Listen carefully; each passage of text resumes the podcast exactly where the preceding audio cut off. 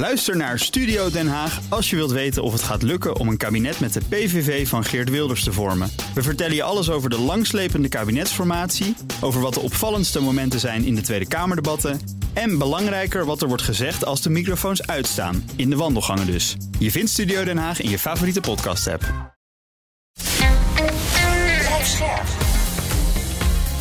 BNR Nieuwsradio. Napleiten. Wouter Laumans en Christian Vlokstra. Laat ik het zo zeggen, ik vind het lastig om zo uit te spreken, maar het is wel voor mij voor het eerst in mijn carrière als advocaat geweest dat ik het gevoel had dat ik echt gefaald had. En niet zozeer dat ik aan mezelf twijfel dat ik het verkeerd heb gedaan, maar dat je gewoon gefaald hebt voor je cliënt.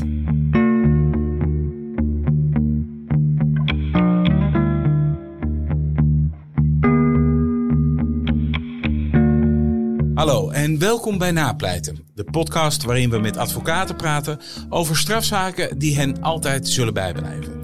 Mijn naam is Wouter Laumans en naast mij zit mijn secondant, strafpleiter Christian Vlokstra. Welkom Chris. Dankjewel Wouter.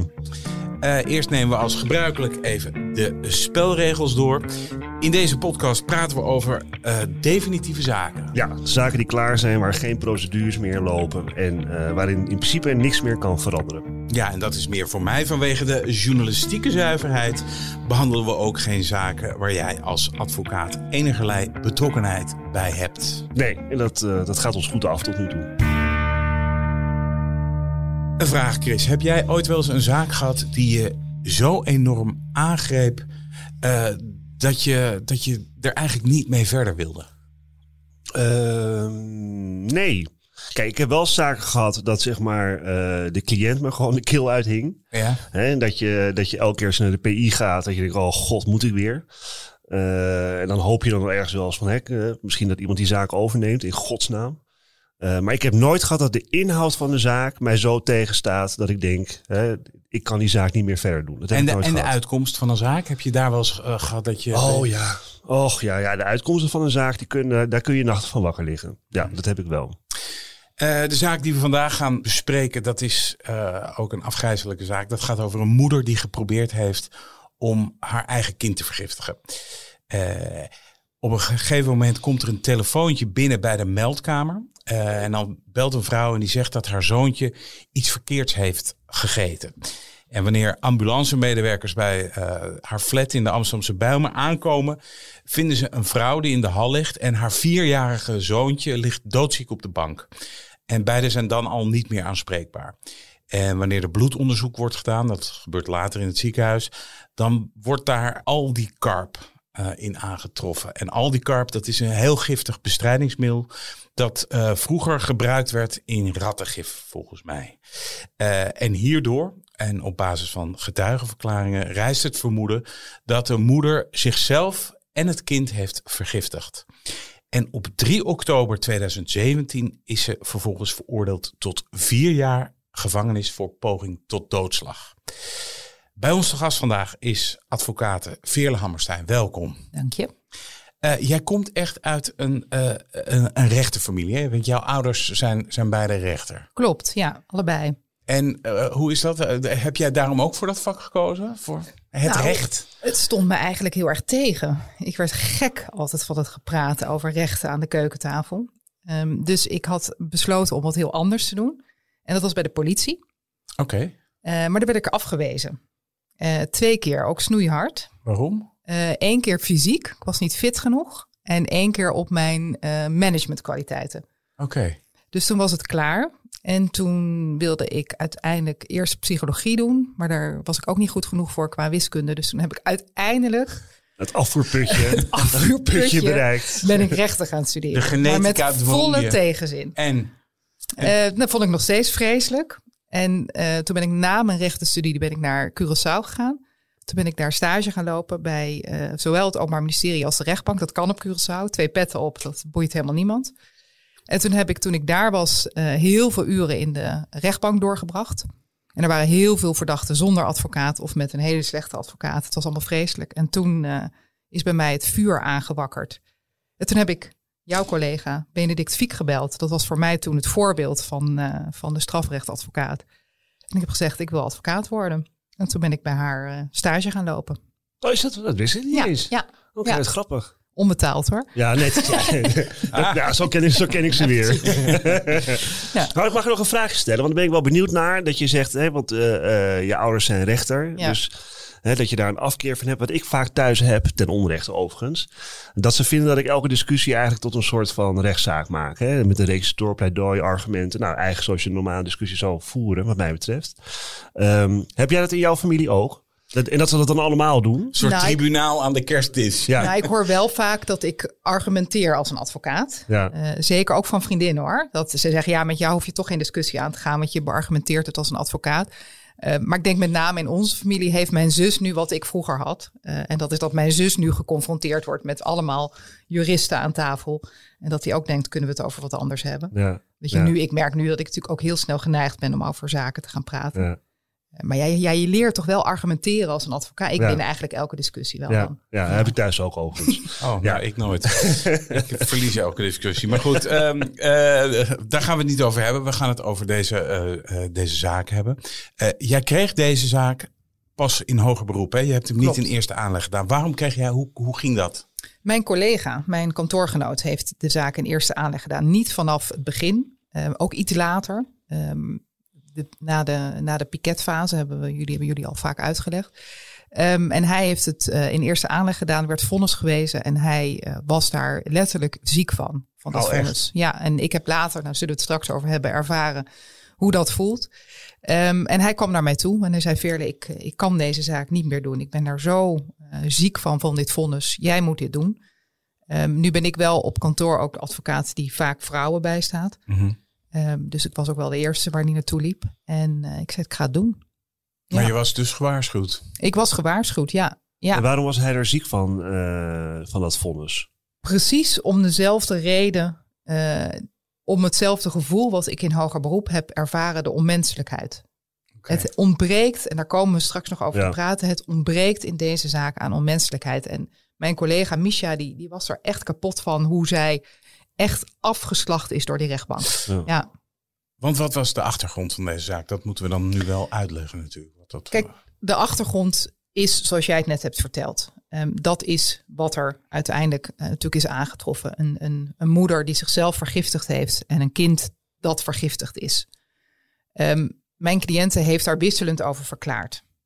Uiteindelijk heeft zij in hoger beroep gezegd: Ik heb mijzelf geprobeerd van het leven te beroven. En ik weet niet meer hoe het met mijn zoon is gegaan. En daar, daar wil ik het ook bij laten, want dat is uiteindelijk wat zij met een schriftelijke verklaring in hoger beroep heeft gezegd. ja, ik want in eerste ik aanleg- weet het niet meer. Want in eerste aanleg was het volgens mij zo dat, ze, dat er ook eh, gesuggereerd was dat zij eh, dat gif had gedronken. En dat haar zoon vervolgens uit hetzelfde glas Ja. zou hebben gedronken. Dat toch? heeft zij vanaf het begin af aan eigenlijk verklaard. Mhm. Ehm, in hoger beroep is ze daar wel ja, wat genuanceerder over geweest, maar ze heeft het feit nooit bekend. Ehm, ik heb daar wel mijn gevoelens over waarom ze verklaard heeft, hoe ze heeft verklaard. Maar Ja. ze heeft uiteindelijk, en het Hof bood haar in eerste instantie daar niet eens de gelegenheid voor, want ze wilde haar verhaal doen. Eh, maar ze gingen haar eerst vragen stellen en, en daardoor, ja, dat liep niet goed. Maar wat voor vrouw was het eigenlijk? Want daar ben ik eigenlijk Ja, benieuwd naar. Want het- Ja, een hele lieve, ehm, kwetsbare vrouw. Heel stil altijd. Heel timide. Ehm, ik heb haar voor het eerst bezocht. Ze zat in Nieuwersluis. Ehm dat moet ik even uitleggen. Zij was geschorst eh, in eerste aanleg. Eh, vrij snel. Ik geloof dus na een maand of drie. gewoon uit. Zij was buiten. ehm, is buiten opnieuw zwanger geraakt van een tweeling. Oké. Van dezelfde vader. Eh, dat was ook haar partner. Maar die ouders waren niet bij elkaar. Ze waren niet bij elkaar, Nee. maar het was wel haar levenspartner. Ehm, opnieuw zwanger geraakt van een tweeling en is hoogzwanger naar de uitspraak van de rechtbank gegaan. Echt hoogzwanger, want volgens mij is de uitspraak van september Mhm. en zij is uiteindelijk in oktober bevallen. Ehm, hoogzwanger naar de uitspraak en werd op eh, bij de uitspraak aangehouden. Eh, en in, weer in hechtenis genomen. Ja, want hoe gaat dat dan? Nou ja, eh, ehm, kijk, zij is geschorst, zeg je, na drie maanden al. Nou, Ja. Dat is eigenlijk misschien dat we daar even bij stil moeten staan. Want dat is best wel bijzonder. Ja, in- Hè, dat als jij verdacht wordt van eh, hè, in ieder geval de poging Ja. doodslag of moord op je eigen kind. Hè, ehm, eh, weet jij, want ik weet, stond, stond jouw kantoorgenoot haar toen al bij of weet je dat niet meer? Ja, Ehm, en zij is toen geschorst omdat eh, er eigenlijk op dat moment best wel voldoende vangnet was eh, voor hulpverlening. De Ja. reclassering wilde met haar aan de gang. Ja. Eh, ze zat ook al in een hulpverleningstraject. Ze was toen natuurlijk niet zwanger. Ehm, Nee. Haar zoon, die overigens gelukkig helemaal gezond is, die was van haar afgenomen. Dus op dat moment zag de rechtbank geen kans op herhaling. Nee. Ehm, Maar wat, wat, wat, ja, wat was haar achtergrond dan? Ik bedoel, wat, eh, misschien... Nou, haar achtergrond is eigenlijk pas in hoger beroep eh, veel beter eh, naar voren gekomen. Zij, er is een psychologisch en een psychiatrisch rapport over haar opgemaakt in eerste aanleg. Maar zij was toen zwaar getraumatiseerd door wat er is gebeurd. Sprak alleen Engels. Ehm, en dat onderzoek liep niet goed. Zij had geen klik met de psycholoog en met de psychiater. Wil je iets zeggen? Ja, ik, ja, ik, nee, ik, ik- want, want zij, heeft, eh, zij is een vluchteling, toch? Ja. Of, of, zij Ja. komt uit, eh, eh, uit, uit Afrika, uit Oeganda, ja. En zij, wat ik begreep eh, bij het voorbereiden van deze podcast... was dat zij echt wel een heel eh, traumatisch leven achter de rug al had... voordat ze naar Nederland kwam. Zeker, toch? alleen dat kwam pas in hoger beroep veel meer tot uiting, omdat ik, en dat ga jij straks uitleggen, ik heb een contra-expertise laten doen. Ja, Ja. maar te- waar ik even naar terug wil... is het eerste moment dat jij haar ontmoette. Toen ik haar ontmoette, zat zij hoogzwanger eh, in P Nieuwersluis. En toen jij mij net vroeg van hoe was zij, ik zag haar eigenlijk altijd vol tranen. Altijd als ik haar kwam bezoeken, was ze verdrietig. Altijd. Ik heb haar nooit zien lachen eh, of positief gezien. Ze was altijd verdrietig. Verdrietig om haar zoon, verdrietig om, om wat er gebeurd was. En zo trof ik haar aan, hoogzwanger, eh, huilend eh, en vol verdriet. En dat is de vrouw die ik heb leren kennen. En ik zeg dat omdat ik haar later als een hele andere vrouw heb leren kennen. Ja. Ehm, daar komen we straks over Maar, te spreken. maar toen je dus daar binnenkwam... Toen ik daar ah, binnenkwam, een, een zwaar aangeslagen, getraumatiseerde eh, vluchteling uit Oeganda. Jonge vrouw, mooie vrouw. En, wat, en, en eh, dan ga je, neem ik aan, dan ga je alle stukken doornemen, toch? Ja. Dat is dus, Ja. eh, ze, je zal gezegd hebben, eh, maar dat is speculeren hoor van mijn kant, van nou, je bent wel veroordeeld voor eh, een ernstig feit. Want Ja. Dat is, poging tot doodslag is niet niks. Nee. Ho- hoe ging dat gesprek? Nou, we hebben eigenlijk ons toen gefocust op haar weer vrij krijgen. Want zij zat dus opeens hoogzwanger vast. Ja. Ehm, dus ik heb gelijk een verzoek schorsing ingediend. om haar buiten de PI te kunnen laten bevallen. Ehm, dat eh, werd afgewezen. Op welke grond? Her, gevaar voor herhaling, omdat eh, ja, ze bang waren dat als zij eh, zou bevallen. en ze zou de kinderen bij zich hebben, dat ze het misschien opnieuw zou doen. Ja. Mag ik even, misschien is het wel goed eventjes voor, voor zeg maar de volgorde der dingen. Hè, want zij is dus geschorst na drie maanden. Hè, omdat er eigenlijk geen redenen waren om haar langer vast te houden. Ja, Ehm, nou, dan gaat het onderzoek natuurlijk door. En op een gegeven moment komt die zaak op zitting. Eh, ik begrijp goed dat zij in de tussentijd, hè, eh, haar zoontje was uit huis geplaatst. Eh, zij is in de tussentijd is zij zwanger geraakt hè, van een tweeling. En komt hoogzwanger op die zitting. Hè. krijgt vier Ehm, jaar. krijgt vervolgens vier jaar. Wat, wat de rechtbank dan kan doen. Hè, op het moment dat je geschorst bent uit voorlopige hechtenis. maar je krijgt een veroordelend vonnis met een gevangenisstraf. dan kan de rechtbank zeggen van hé, hey, je moet weer naar binnen meteen. Hè, ook al zou je in hoger beroep gaan of watsoever. maar je, je gaat meteen weer naar binnen. Ehm, dat is wat er gebeurd is. Maar Ja. kan de rechtbank bijvoorbeeld eh, ook zeggen van joh, we wachten dat, ho- dat hoger beroep Ja. mag je ook in, in, in vrijheid af. Ja. want de rechtbank kan heel goed zeggen, zeker gelet. Hè, dat was misschien hier ook wel, eh, had misschien ook wel in de reden gelegen. Hè, op het moment dat iemand zwanger is, hè, van een hoogzwanger is van een tweeling. Eh, die is geschorst. Nou, in de tussentijd zijn er geen delicten gepleegd of whatsoever. Ja. Ehm, eh, dan kun je wel veroordelen tot een gevangenisstraf. En dan kan je ook zeggen, ja goed, eh, hè, als u in hoog beroep gaat, dan hoeft u niet eh, die tijd ook alvast, alvast eh, vast te gaan zitten. En dat is ook heel terecht, want het is niet, hè, de voorlopige hechtenis is niet al een straf aan, zich. Maar met een, eh, en dan ben ik even de leek, eh, met een veroordelend vonnis snap ik dus wel, joh, je hebt dit gedaan. Eh, en we zijn bezorgd erover dat jij eh, dat opnieuw gaat doen bij, je, je bent hoogzwanger. Dus dat je eh, zou een Nee, goed, dat is ook mee natuurlijk- kunnen dat is laten Dat weten. is dat- meegewogen. tuurlijk, de is rechter ja, vond ja. dat de kans op herhaling Ja. groot was, omdat ze twee kindjes in haar buik had. Ja. Ja. Ehm, alleen eh, wat op dat moment wel speelde en waar de rechtbank toen ook onvoldoende rekening mee heeft gehouden, is dat die kinderen op voorhand, ik weet niet hoe je dat noemt, maar die waren al uit huis geplaatst, al zaten ze in de buik. Hè. Dus op het moment dat zij Oh, dat zou kan. bevallen, ja, ongeboren kind. En op het moment dat zij zou bevallen, zouden die kinderen sowieso van haar af worden genomen. Ja. Dus ik vond die afweging vond ik nogal heftig. En waar was dan, hè, waar jouw collega Micha Jongevos is Ja. dat, hè? Waar, waar was hij zo ziek van, zeg maar, van dat vonnis? dat, eh, dat er een vrouw zit die zoveel heeft meegemaakt, zo getraumatiseerd is, waarvan je zo weet dat het een, een enorme eh, kreet voor hulp is geweest wat ze heeft gedaan. En dat ze in die tijd dat ze opnieuw zwanger was geraakt en geschorst was, dat ze zo hard haar best deed om haar leven weer op te pakken, om een huis te krijgen, om aan haar verblijfsvergunning te werken. En dat je zo eh, ja, eigenlijk hard weer wordt De teruggesmeten deksel op je neus krijgt. deksel op je neus. En met name, en dat hebben jullie misschien gelezen, daar was Misha Jongevos ziek van. En, en die zinnen zullen wij nooit vergeten op kantoor. De zin in het vonnis, wij mensen doden onze kinderen niet. Jezus. En die zin in een vonnis, als je dat durft eens op te schrijven, Ja. eh, wij mensen doden onze Dan zeg kinderen. je eigenlijk, u bent geen mens. Wat zeg je dan? U bent geen Ja. mens? Ja, het is demoniserend. Ja, heel erg. Ja, Ik, Eh, ik, en dat vond Misha heel erg. ja. ik heb een andere vraag. Ja. Ehm, en ik weet niet of je die kunt beantwoorden. Maar ehm, ik zou wel misschien, en dat is ook gewoon als, als ik advocaat was, zou ik wel denken van, goh, goh het is best wel een bende eh, bij jou thuis geweest. Mhm. Je hebt één kind, je wordt verdacht van poging eh, doodslag op dat kind. Poging moord. Sorry, poging Poging moord. moord, ja. Eh, het is misschien niet zo verstandig om er dan nog één bij te gaan maken. Of is, ga je niet zo om met een cliënt? Het vraagt me gewoon af. Nee, ik ga niet zo om met een cliënt. Nee. En je kan van alles denken. Ja. Ik weet niet eens of ik dat echt gedacht heb, omdat zij ging me echt wel aan het hart. Het Ja, was ja. echt, echt een hele lieve vrouw. En ik, ik kan me niet herinneren dat ik echt gedacht heb, moet je dat nou doen? Eh, Ja. ik, ik zag ook een vrouw die heel graag moeder wilde zijn. Eh, en eh, dat staat misschien haaks hè, op, op, op het pogen je kind te doden. Maar dit was een vrouw die zo graag vrouw wilde zijn, moeder wilde zijn, Ja. wilde verzorgen, wilde creëren wat ze zelf niet had. Eh, dat ik misschien dat me eigenlijk nooit heb afgevraagd. Want in eerste aanleg, daaruit werd duidelijk dat zij dreigde haar woning te verliezen. Ja, Eh, verblijfsvergunning. ze, eh, haar verblijfsvergunning, dat lukte maar niet. Kwam niet van de grond. En dat ze daardoor zo van de kook was geraakt. Dat is althans wat ik teruglas in het, in het vonnis.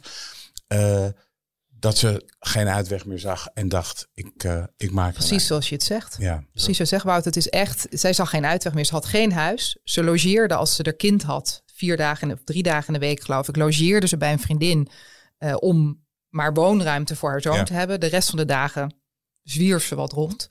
Ehm, ja, ze had niks. Nee. Eh, en ze was hier echt gekomen eh, om een beter leven op te bouwen.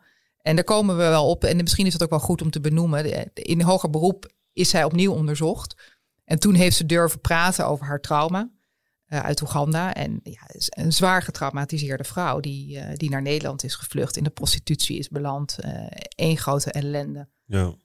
Ehm, dus dit was wel de vrouw die ik voor me had toen ik haar. ehm, haar Ja, ik kan me dan ook wel weer voorstellen dat je daar ook eh, eh, op een gegeven moment ook niet altijd. eh, je kan niet altijd oordelend over je cliënten gaan denken. Moet je ook niet willen. Moet je ook niet willen. Nee, moet je niet Nee, willen. Dat, dat is het grote gevaar. Hè? Ik, bedoel, ik denk dat, dat, dat het oordelen over je cliënten, eh, zeg maar in een advocaat-cliëntrelatie en in een verdediging, is de grote valkuil van een advocaat. Kijk, we zijn natuurlijk allemaal geneigd om te oordelen over Ja. situaties. Ehm, ik ook. En natuurlijk heb ik altijd wel een normatief oordeel. Ik, bedoel, ik, ik, ik, bedoel, ik wijs moord ook af en diefstal en verkrachting en geweld, alles. Ja.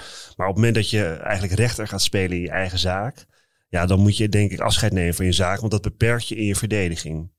Wat ik mij afvroeg, Veerle, gewoon even puur praktisch, want dat heb ik zelf nog nooit meegemaakt. Ik sta überhaupt weinig vrouwen bij.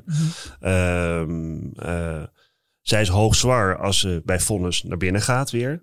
Ehm, zij bevalt dus in detentie Ja. dan, toch? Ja, ze is in detentie bevallen. Hoe werkt dat eigenlijk? Ik heb geen flauw idee. Ja, gewoon zoals het is. Eh, ze is in het ziekenhuis bevallen. Ja. En, eh, En wat gebeurt er dan met die kinderen dan? Die houdt ze bij zich in de PI. En, hoe, en Ja. voor wat voor een periode is dat Heel dan? kort, want ze zijn vrij snel daarna zijn ze, zijn ze afgenomen. Dat ze dus al bij, ja, ze zijn al uit huis geplaatst. Dus ze Ja. zijn, ja, echt na de bevalling heeft ze ze gehad. En toen zijn ze. Serieus? Ja, ja, zijn gelijk weggenomen. Dat is toch ook wel. Ja. een- Maar in, normaal, in een normale situatie kan je, ik, volgens mij de eer- eerste zoveel maanden, Ja, eh pin me er niet op vast, maar Nee. onder het jaar kan je een kind bij je houden in een PI. ja. Maar bij haar zijn ze gelijk na de geboorte zijn ze van haar afgenomen. Jezus Christus, ja. En daar begint de onmenselijkheid weer. Ja, Want zij was bevallen. Mhm. Eh, heb ik weer een schorsingsverzoek ingediend. Ik geef niet op. Nee. Eh, ik vond dat deze vrouw naar buiten moest. Ehm, dus toen heb ik weer een schorsingsverzoek ingediend. Kwamen we weer bij het Hof. En ik herinner me als de dag van gisteren, zoals volgens mij twee weken daarvoor bevallen. En dan moet je je voorstellen, in detentie, haar kinderen gelijk van haar afgenomen, twee kinderen. Ja. Eh, en zij komt binnen op krukken. Ze had een hele zware bevalling gehad. En de voorzitter van het Hof vroeg niet aan haar: hoe gaat het met u? Wat heeft u meegemaakt de afgelopen? Niets. Maar waarom? Ja. Ja, dat Ik is... kan dat niet begrijpen. En ik dacht, zal ik er wat van zeggen? Maar nou ja, je kent me een beetje. Ik ben daar niet echt het type voor om heel boos daar te gaan eh, roepen. Nou ja, we schiet het ook op. Hè. Ik bedoel, ja, het, moet uit, het moet uit hunzelf het moet komen. uit hunzelf komen. En Ja, wat zou het inderdaad helpen als je... ik weet het nog zo goed. En ik keek naar die voorzitter en ik keek naar mijn cliënten naast me die, die binnenkwam strompelen eh, van de bevalling nog en van, van alle ellende. En niemand van het hof die vraagt, hoe is het nou met u? En wat... wat eh, ja, Het schorsingsverzoek werd ook afgewezen dan? Het schorsingsverzoek werd afgewezen. Ik heb, eh, als ik me niet vergis, een maand later weer een schorsingsverzoek ingediend. En dat werd toegewezen. Ja. Ja. Met een heel plan eronder. Heel de plan. En en werd uiteindelijk er toen wel gevraagd hoe het met haar ging? Dat ja, vroeg- dat was een andere voorzitter. Ehm, eh, en die eh, was ongelooflijk eh, aardig. En eh, ja, daar, daar zat eh, een man die iets meer eh, toonde. En De die heeft menselijke haar, maat. menselijke maat. En die heeft Ja. haar geschorst. Eh, dus zij heeft uiteindelijk tussen het vonnis van de rechtbank en eh, het moment dat ze geschorst heeft, ze een maand of drie, denk ik, vastgezeten En bevallen. en bevallen. En toen is zij, eh, dan hebben we het over eh, 2017. November 2017 is zij eh, naar buiten gelopen. Zonder kinderen, ehm, maar met een leven voor zich, dacht ik. Ja. Ehm, dus dat is toen gebeurd. En toen is zij naar buiten gegaan. En vanaf daar zag ik haar compleet opbloeien. Dus waar ik haar in de gevangenis altijd met tranen zag, altijd, ehm, kwam er nu een vrouw wel eens bij mij op kantoor en die bloeide letterlijk op. Ze had haar haar anders, ging weer make-up dragen, eh, zag er gezond uit. ehm, heeft uiteindelijk een woning gevonden. Dat was in eerste instantie een woning waar ze later, als ze dat, als dat zou zo zijn, maar uiteindelijk zijn haar kinderen nooit meer teruggekomen, waar ze met kinderen zou kunnen wonen. Mhm. Eh, maar heeft uiteindelijk via Stichting Exodus een eigen woning bemachtigd. Een baan, eh, is gaan werken bij een fietsenwinkel. En die verblijfsvergunning dan? Want dat is Ja, die verblijfsvergunning die liep af en Ja. wij hielden ons hart vast. hè? Ehm, maar die is uiteindelijk weer toegekend vanwege Family Life. Kan je met de veroordeling een verblijfsvergunning krijgen? Dat is toch een stuk moeilijker, lijkt me. Dat is een stuk moeilijker, maar zij heeft een verblijfsvergunning op grond van Family Life. Omdat zij dus drie kinderen in Nederland heeft, Ja. die alle drie in Nederland geboren zijn. Ja. Ehm, dus toen, eh, voordat het Hof uitspraak heeft gedaan, is haar verblijfsvergunning verlengd. En had ze in die periode ook contact met, ja, met haar zoontje en ja, met die ze andere had een twee, eh, bezoekregeling. Ze zag haar kinderen elke maand, Ja. samen met de vader van de kinderen. Ja, Ehm, die, zaten, die alle drie de kinderen zaten en zitten nog steeds in hetzelfde gezin. ja. Dus zij was elke maand, een zaterdag, eh, was ze een middag bij de kinderen. Ehm, het ging haar echt voor de wind. En hoe heb jij dat geborgd? Heb je dat geborgd? Want dat neem je natuurlijk mee als je in het hoger beroep... eh, dan ga je met experts praten van... joh, Ja. het, gaat het gaat Ja. beter met haar. waren heel veel mensen die zich met haar eh, bezig hielden. Eh, ze, ze liep bij de bewaag, bij de waag, sorry, had een eh, behandeling De. Waag is een GGZ-instelling. Ja. Ja. En zij had natuurlijk toezicht van de reclassering. Vaste begeleidster deed ze heel goed. Eh, nou, de baan deed ze heel goed. Vond ze ook echt heel leuk. Ze was inmiddels op een Nederlandse inburgeringscursus. Ging ook heel goed. En de het kinderen ging waren, kinderen waren, waren- goed waren terechtgekomen. goed terechtgekomen. En daar, ja, daar had ze gewoon ook met het pleeggezin had ze goed contact. Ja.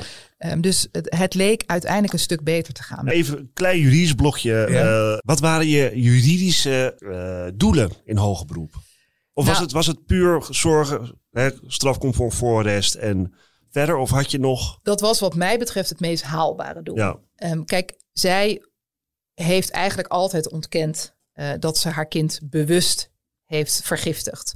Eh, tot op zitting. Want op zitting heeft ze uiteindelijk ja, een wat eh, ehm, cryptische verklaring afgelegd. Maar totdat wij op zitting stonden, ontkende zij dat ze haar kind had En vergiftigd. waarom denk je dat ze dat deed? Omdat Het ze het niet ontkennen? aankon? Om schaamte. Ja. Ja. Of was dat gewoon puur eh, juridisch van als ze dat zou nee, bekennen? zo berekenen. Nee, absoluut niet. Nee, zij schaamde zich. Zij schaamde. Enorme schaamte. Ja, wat voor moeder ben je? Wat voor Ja. moeder vergiftigt de kind? Zij wilde niets liever dan moeder zijn. En ze wilde kinderen. En ze was dus echt dol op kinderen en dol op haar zoon. Ehm, ik denk schaamte. Ja, want kijk, want qua procespositie is nog wel van belang. Hè. Ik bedoel, het is niet altijd zinnig, zeker ook niet in zo'n zaak, om te ontkennen. Of om Nee. een. eh, want kijk, als ik het vonnis zo lees, ik heb het vonnis gelezen. Denk ik, ja, er zit er wel hè, om te ontkennen dat je dat zelf gedaan hebt. Even, hè, ik bedoel, er zitten lastige punten in het Ja, verhaal, om het zo maar even te Ja. zeggen. Nee, haar vingerafdruk is gevonden onder op het Nou ja, glas. goed, en ze had 1 en 2 gebeld. Ze zegt, ja, we, we zijn in de McDonald's geweest of zo. Ik Nee, voelde ze had iets verkeerd We hebben wel iets verkeerd gegeten, gegeten. ja. Ja. goed, weet je, als jij dit gedaan hebt en je wil daadwerkelijk dat er, hè, dat er ingegrepen wordt, dan zeg je natuurlijk meteen, hè, er is rattengif in het Maar spel. ze heeft wel, Christian, ze heeft wel zelf 1 en 2 Ja, gebeld. dat is hè? ook Wat wel zo. heel belangrijk Zeker. is. En, en dat, dat vind ik ook wel veelzeggend. Maar het is een hybride verklaring. Ja, er zit, er zit heel Ja. veel ruimte. En, en ik heb uiteindelijk eh, in de weg naar het Hof natuurlijk wel de formele verweren gevoerd. En dat doe je in belang van je cliënt. En dat was natuurlijk ook haar proceshouding tot de zitting. Ja. Ehm, dus dat doe je. En dan heb je Ja. het natuurlijk over, eh, over poging moord. Zoals jij het me nu vertelt, lijkt het een, een beetje een noodkreet van haar geweest, haar daad. Ja, ja. En dat, Paniek, noodkreet. eh, ja, uiteindelijk echt. eh ze, zij is gewoon echt in, in psychische nood geraakt. Eh, en fors ook. En daar twij, daar, ik heb daar geen enkele twijfel over dat deze vrouw eh, zo in psychische nood was dat op dat moment had zij hulp nodig en heeft zij hele verkeerde keuzes gemaakt en is daardoor in dit hele strafproces terechtgekomen. En dat is logisch, want ik bedoel, ze heeft uiteindelijk een strafbaar feit gepleegd. Alleen hoe ga je er uiteindelijk mee om? Uiteindelijk heb je dat, eh, eh, ging, eh, eh, ging het OM daar voor een groot gedeelte, denk ik, in mee, toch? Ja, want wij gingen naar zitting eh, met dus, zoals ik al zei, een opgebloeide, gezonde, eh, ja, totaal andere vrouw dan in eerste aanleg. Had je een goede samenstelling van het Hof? Ehm, ja, Dit dat, moet je even uitleggen. Eh, Nou ja. de is- samenstelling van het Hof. Eh, dat, Nou ja, kijk, het, het, het, het, het, het hangt natuurlijk heel erg af ook vaak van wie je in, eh, eh, in de Kamer hebt zitten, zoals wij het noemen, in de combinatie zit. Dus je hebt een, hè, een hof met drie rechters erin. Wie zit er daarin? Eh, hè, net zoals wat Veerle al eerder net uitlegde. Hè, ze doet een eerste verzoek schorsing, voorlopige hechtenis. En er wordt niet eens gevraagd aan de cliënt die net bevallen is van een tweeling. En met krukken binnenkomt. Hoe gaat het met u? Ja. Hè, en ze doet een tweede verzoek een maand later bij een andere voorzitter. Die, die, die hè, empathie toont. En die, die hè, toont van, hé, hey, ik kan me inleven in deze, in deze mevrouw. Ehm, en dat scheelt natuurlijk ook voor een, een, een, hè, een, een hof wat uiteindelijk je zaak Ja, gaat beoordelen. Maar ik, Dus- hoor dat, ik hoor dat vaker Ja. van, van, van advocaten. Heb je een gunstige combinatie van Nou, het kan- ja, het kan heel erg. het kan heel gunstig Ja. zijn. Dit was niet de meest gunstige combinatie, maar het was absoluut En niet wat de is dan gunstig? Coulant? coulant, menselijk, eh, sympathiek, Invoelend. invoelend. Ehm, ja, ja, en moeite doen ook om met de verdachte, met je cliënt, in gesprek te gaan. in gesprek te komen. En vaak in hoog beroep, dat ja, goed, niet alleen bij de rechtbank zie je het ook, maar bij het, bij het hof vaker, is die moeite er eigenlijk niet. Hè, dan, dan, dan is dat vonnis er, het dossier is, er zijn al tig verklaringen afgelegd. Nou, en in dan dit is een geval beetje de had- houding. Ja. had mijn cliënt gezegd, die had een verklaring opgeschreven. Die wilde haar verhaal doen. Mhm. Ehm, dus ik zei tegen het hof, laat mijn cliënt haar verhaal eens doen. Eh, want zij, zij vond het moeilijk. Vraag-antwoord vond zij moeilijk. Zij voelde zich heel snel in het nauw gedreven. Door haar verleden? Of? Ja, het is, het is een vrouw die dat gewoon moeilijk vond. En, en, eh, En die zitting is ook lastig. en die zitting, je hebt drie rechters tegenover je. Ze was Ja. Bloedzenuwachtig, echt bloedzenuwachtig. Mhm. Je hebt vier jaar gekregen en je gaat naar het hof en je hoopt daar wat anders te krijgen. Dus ze was heel gespannen. Dus ik vroeg aan het hof, ze heeft iets opgeschreven, mag ze dat voorlezen? En dan kunnen we vanuit daar kunnen we verder praten. En dat stond het hof niet toe. Het hof zei, nee, daar komen we nog wel aan toe, maar we gaan eerst vragen stellen. En die, die ondervraging was op zo'n vijandige manier, in mijn beleving, Ja. ik weet niet of het zo bedoeld is, maar zo kwam het over. Dat mijn cliënt eigenlijk weer verviel eh, in het compleet ontkennen. eh, en, en ja, toch weer een ander verhaal in de verdediging. Ze schoot Ja. volledig in de verdediging, waardoor dat gesprek helemaal niet meer liep. En wat was de houding van het OM? Want die klagen in principe aan. Ja, het OM eh, was eh, wel heel meelevend ehm, en eh, toonde ook sympathie. Op zitting waren eigenlijk alle deskundigen en, en begeleiders aanwezig die zich met haar bemoeid hadden de afgelopen jaren. En iedereen was ongelooflijk positief over haar. En, en niet alleen over haar, maar wat ze heeft bereikt en haar inzet. En iedereen zei, deze vrouw moet niet terug naar de gevangenis. Ze heeft nu alles op orde. Ze heeft haar woning, ze heeft haar verblijfsvergunning, ze heeft eh, een baan, ze heeft omgang met de kinderen. En Ja. vergeet niet, hè, voor die kinderen was dat ook heel belangrijk. Ja. Voor die kinderen was het ongelooflijk, en zeker voor het jongetje wat inmiddels zes of zeven was, eh, om zijn moeder, die hem dat ooit had aangedaan, om die te zien als moeder. Ja. En niet als dat kwaad van een paar jaar geleden. Dus ook deskundigen zeiden daarover. Het is heel belangrijk dat zij die omgang met haar zoon houdt. En die kinderen waren ook veilig. Ja, die waren veilig en die, die zagen hun vader en moeder elke maand. Dus iedereen zei niet terug. Mag ik een klein tussenvraagje? Hoe zat het eigenlijk met haar toerekkingsvatbaarheid? Hè, Want dat is natuurlijk ook onderzocht. Hè? Daar hebben we het ook eerder over Ja. gehad. Ja, in het- enigszins verminderd. enigszins verminderd. Ja, enigszins Ja. verminderd. Door de depressieve gevoelens vanwege Ja, door trau- trauma. Oh, trauma. Ja. Oké. Ja. Dus TBS was überhaupt eigenlijk niet in, niet in vragen. Nee, niet Nee. Voor de deskundigen. Nee, Nee. nee. nee.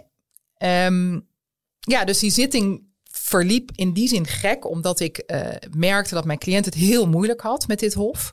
En wat doe je dan om je cliënt eh, gerust te stellen? Of om leg je eh, een, een, een hand op een arm? Is het even. eh, ja, ik weet. Ja, nou wat doe Ja, ja je, kijkt, je kijkt elkaar wel aan, je zoekt wel oogcontact. Maar dit, dit is een vrouw die van zichzelf zich heel erg afsloot. Dus ik zag de gordijnen dichtgaan.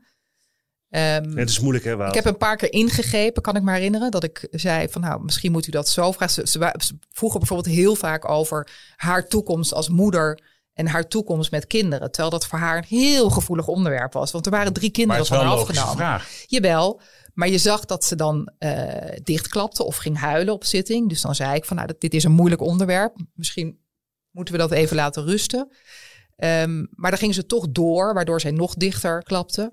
En de, de- ja, het was dus een rare zitting, want de deskundigen waren lovend. En uiteindelijk ehm, eiste ehm, het Openbaar Ministerie, de advocaat-generaal in hoger beroep, eiste een gevangenisstraf eh, gelijk aan de tijd die ze had gezeten, wat dus niet zo heel lang was. Eh, en een taakstraf. Dat was twee jaar. Ja, En wat dacht jij toen? Toen dacht je zo, dat is. Wij, Dat ik kan me nog heel goed herinneren. Wij liepen naar buiten en zij vloog mij in de armen op de gang. Wat niet zo heel vaak gebeurt, Nee. hè, Christian. Nee, Dat, nee. eh, Nee, bij en mij en ik laat het ook niet zo vaak toe. Nee, ik laat het. Soms Nee. hebben wel eens cliënten die eh, een hand of al. Ik, ik, ik ben altijd vrij, maar ik kon het wel begrijpen, die opluchting. Eh, dus we hebben elkaar flink omhelst op de gang. En ik heb echt letterlijk tegen haar gezegd: Dit komt goed. Ja. Ja, dit Maar komt had jij dan niet, hè? Want kijk, ik zei het tegen jou, of ik, ik, ik lispelde er doorheen. Het is ontzettend lastig. Kijk, het is ontzettend lastig op het moment dat je eh, een, een cliënt hebt die zeg maar niet zeg maar, de capaciteiten heeft en de ervaring en de achtergrond en de kennis en de kunde om zich heel goed uit te drukken op zitting, hè, no matter Goed wat er gebeurt. presenteren, Goed te presenteren. Ja. dat is, kijk, dat, dat kun je eh, tot op zekere hoogte als advocaat kun je dat coachen, maar ja, Ja. je kunt mensen niet veranderen. Nee. Ehm, dan heb je nog een hof. Nou, dan moet je een hof hebben of een rechtbank hebben die, die dat aanvoelt. Hè, die daar ook ervaring mee heeft en ook bereid is om die energie in zo'n verdachte te steken. Ehm, maar als je dat ook niet hebt en er ontstaat een dynamiek eigenlijk van twee verschillende wereldbeelden tegenover elkaar. Ja. Dan is het als meer bij advocaat is het ontzettend lastig om daar nog iets aan te veranderen. Ehm, omdat elke keer als jij ingrijpt, in ieder geval dat heb ik vaak, dan richt het zich tegen jou. Ja. we zijn met uw cliënt in gesprek. Hè? Houd Ja, u maar eventjes uw gebeurt mond ook dicht. echt vaak. En wat je dan eigenlijk zou moeten hebben, ik bedoel, het OM wordt hier terecht een, hè, eh, geprezen om de opstelling. Maar wat je dan weer eigenlijk zou moeten hebben, is een andere magistraat, namelijk het Openbaar Ministerie. Hè, die probeert daar dan wel in in te Maar grijpen. dat is in, Dat in dit geval hier. dus gebeurd. Ja, maar Ja. ook in zo'n dynamiek op zitting. Dat is Ja. ontzettend lastig. En dat Ja. vroeg me even af, hè, want je zei net van ja, toen we op de gang stonden, ze vloog mij om de, hè, Ja. om de hals.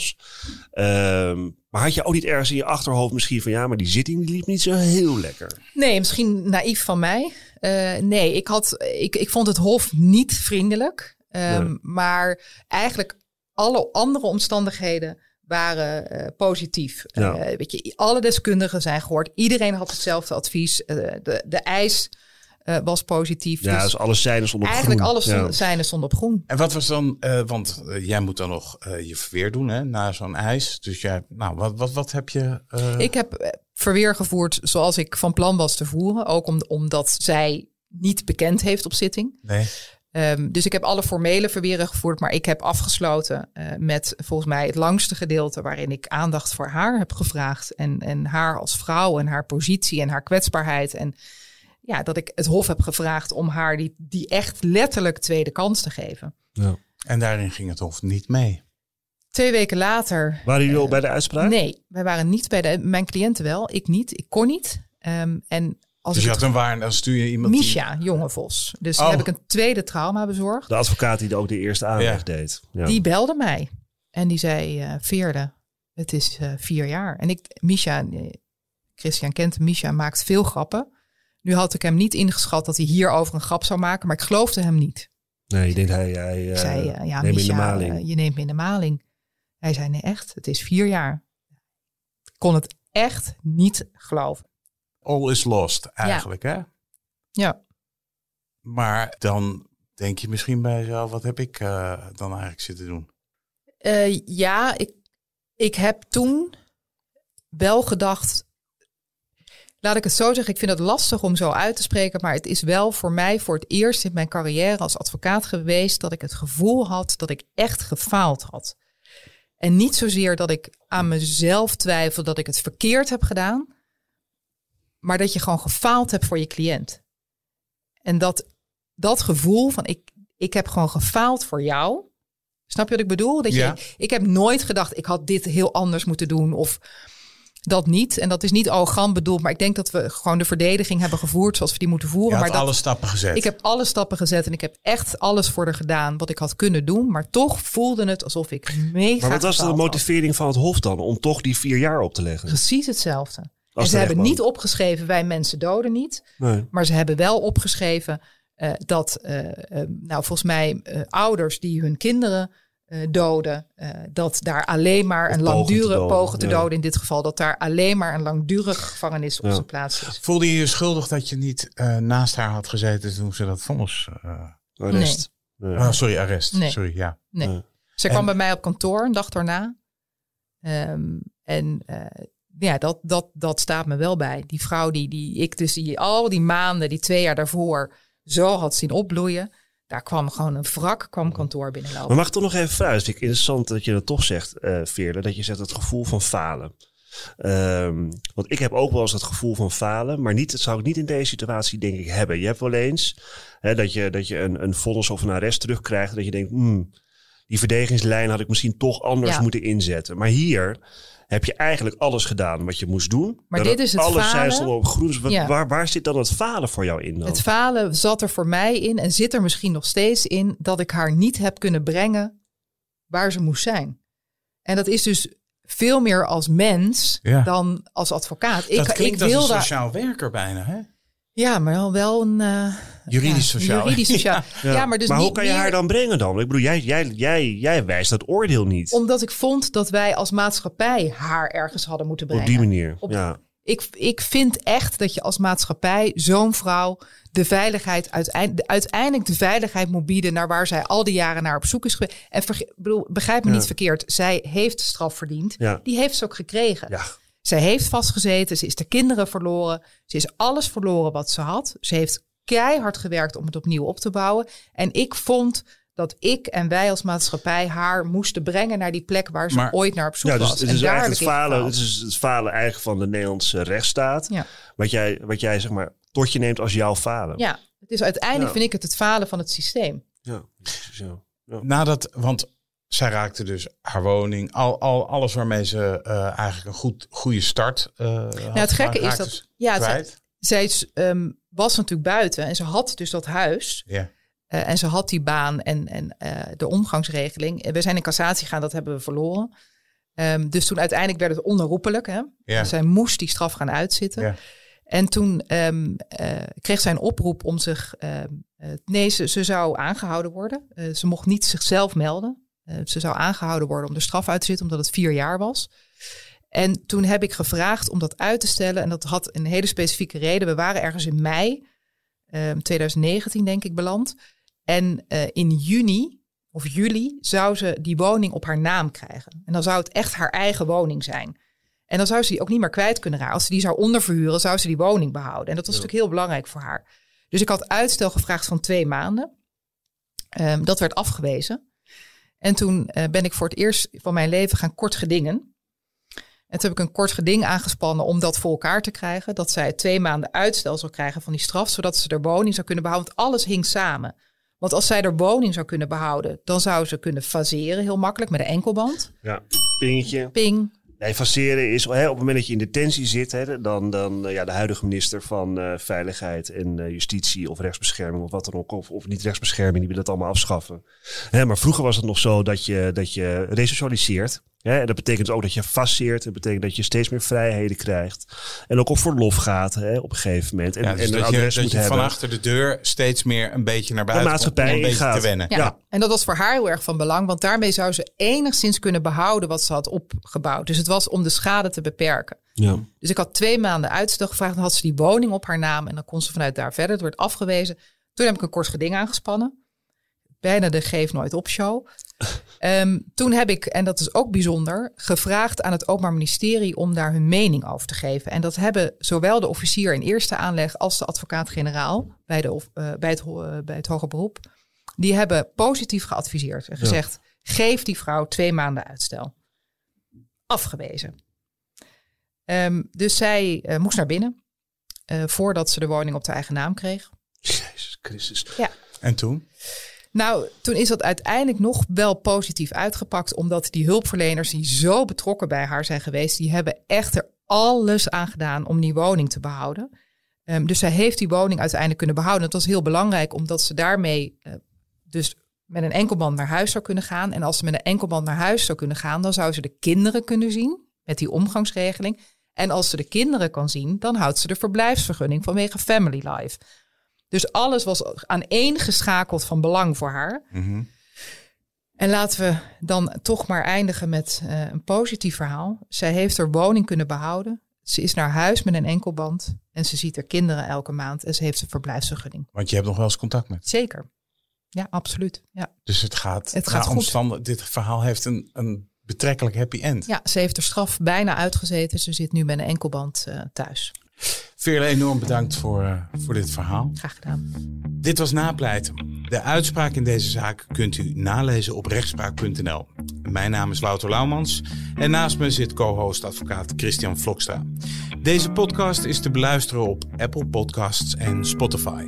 Vergeet u vooral niet te abonneren, dan bent u op de hoogte als er een nieuwe aflevering online staat. Verder zijn we natuurlijk te volgen op Twitter en Instagram. Dank voor het luisteren en graag tot de volgende keer.